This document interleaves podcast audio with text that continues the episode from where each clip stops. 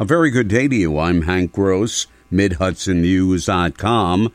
It's Wednesday, September 13th. The news today brought to you by the Galleria at Crystal Run. A 48 year old Yonkers man who's director of Bronx Rises Against Gun Violence, a group that promotes anti violence and receives government funds, has been indicted by an Orange County grand jury on drug and gun charges. District Attorney David Hoovler says Michael Rodriguez was charged with two felony counts of drug possession, two counts of weapons possession, and two counts of conspiracy. He's being held without bail in the Orange County Jail. Meanwhile, 39 year old Angelica Rodriguez, also known as Jelly, and not believed to be a relative to Michael Rodriguez of Middletown, was also indicted on two counts of drug possession, weapons possession, and conspiracy. She's remanded to the Orange County Jail on high bail. A two year investigation dubbed Operation Hide in Plain Sight led to their arrest on charges of supplying cocaine to drug dealers in the cities of Port Jervis and Middletown. Hundreds of the over 1,200 teachers, teaching assistant, and substitute teachers represented by the Newburgh Teachers Association marched from Washington Street to the Newburgh Board of Education to demand a new contract. Union President Stacy Moran and a small percentage of union members were able to gain entry into the Board of Ed meeting to speak to board members. Moran described the only eight day old 2023 24 school year as the worst opening in memory. She, along with several other community members, cited constant public fighting in the district to be reasons why everything was in such disarray. In the past, I have thought of the Newburgh Enlarged School District as a slightly dysfunctional but loving family. We fought privately among ourselves for what was best for the children and we are, that we are entrusted by this community to educate. Now I see constant public fighting, and I believe somewhere along the way, the district has forgotten to prioritize the children and support its educators, whose working conditions are the learning conditions of their students. Moran says not one of the over 1,200 union teachers, teacher assistants, and substitutes who are working under an expired contract were paid this past Friday as 10 month employees. That means they were last paid in June, Moran says. A series of public hearings opened Tuesday for Central Hudson to raise rates for its electric and gas service. An unidentified caller with a since resolved billing issue with the utility was against the rate hikes and feared their impacts on customers. We as individuals never get a 16 or a 19% pay increase. Across the board, everything is going up, and you're driving seniors out of their home with all of these rate increases. And I don't feel that a rate increase, especially to the magnitude of what they want, is fair to us as people. Under state law, the Public Service Commission must adopt or reject the rate hike proposal in whole or part or modify it. More news right after this. Find over 100 retailers allowing you to spend hours shopping safely at the Galleria at Crystal Run. Enjoy the big brands and the diverse selection of family owned stores all in one location.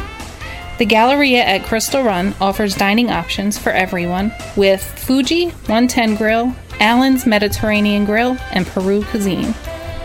Discover the Mid Hudson Valley's premier shopping, dining, and entertainment destination, the Galleria at Crystal Run.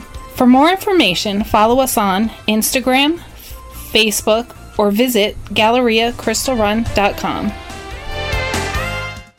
As of the close of 2022, Ulster County had approved 12 payment in lieu of taxes agreements that are anticipated to result in more than $91,000 in real property tax revenue foregone for 2023. That was a finding in a just completed audit by County Controller March Gallagher.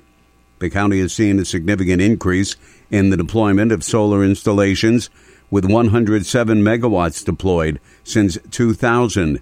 Utility scale facilities are required to submit a notice of intent to build and operate a solar energy system. Gallagher's audit found the financial incentives have different rates. What we found is that, you know, the rates vary from about $609 per megawatt to up to $3,750 per megawatt, depending on the project. And while those differences might be justifiable, we can't actually, as auditors, tell taxpayers that because there's no backup documentation to these agreements that actually show how these rates were calculated. The audit also found that interest and penalties for late payments were not applied correctly or consistently.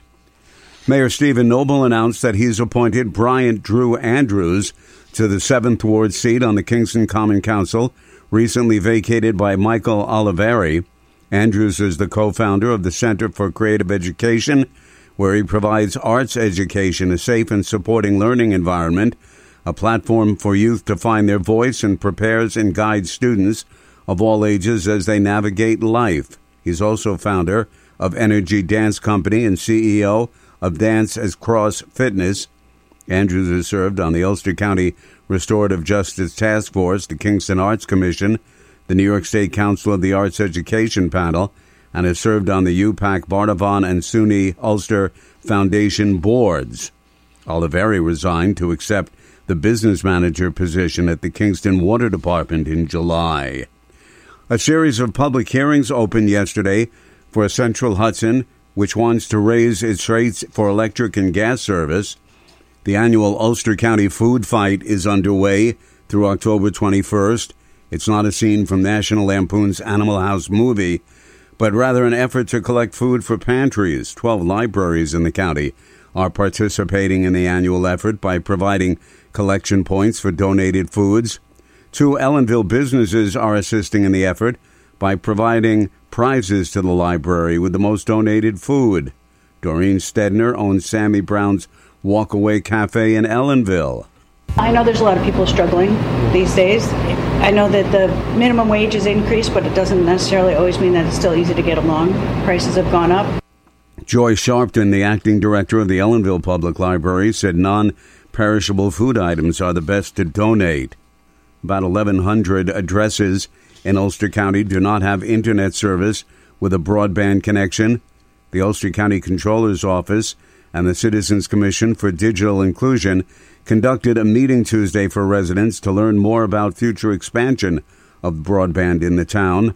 Most of the 1,100 addresses not served in the county are in the towns of Shandaken, Denning, and Hardenburgh, some of the most sparsely populated towns in the region. Feedback already from surveys has found those in the county without broadband have low computer skills, inadequate equipment, or are too poor to afford a $25 basic broadband plan. City police are investigating both incidents. I'm Hank Gross, MidHudsonNews.com.